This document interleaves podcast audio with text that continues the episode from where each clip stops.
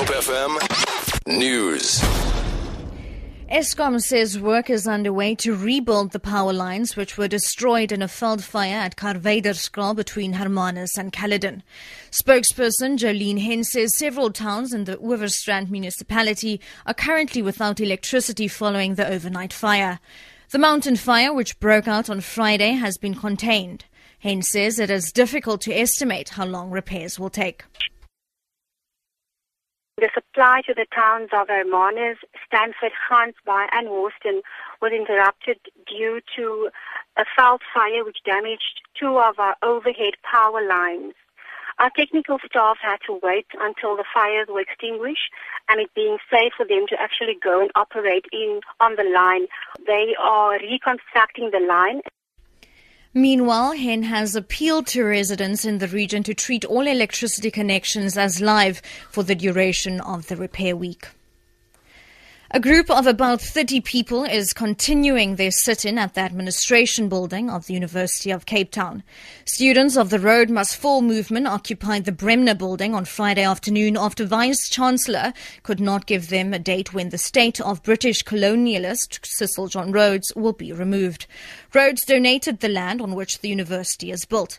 The group, which consists of students and non-students, have been demanding the removal of the statue as part of a broader campaign for the university to transform its physical institutional symbols, such as statues and prominent buildings. Scores of disabled people who are wheelchair bound have taken part in an awareness walk on the Sea Point Promenade. Disabled People South Africa says greater adherence to current legislation, such as the 2% employment target, is needed to empower the disabled community. Provincial Secretary of DPSA in the Western Cape, Anthony George, says transport and permanent employment are among the ever present issues facing the community. We couldn't still reach out 2% um, after after after how many years that the legislation is there. And then they are also busy now with this public participation process now with the national disability um, legislation that they, they, they, they, are busy with. And I hope that um, when that um, legislation is in place, that uh, government and the departments will, will really take note of it.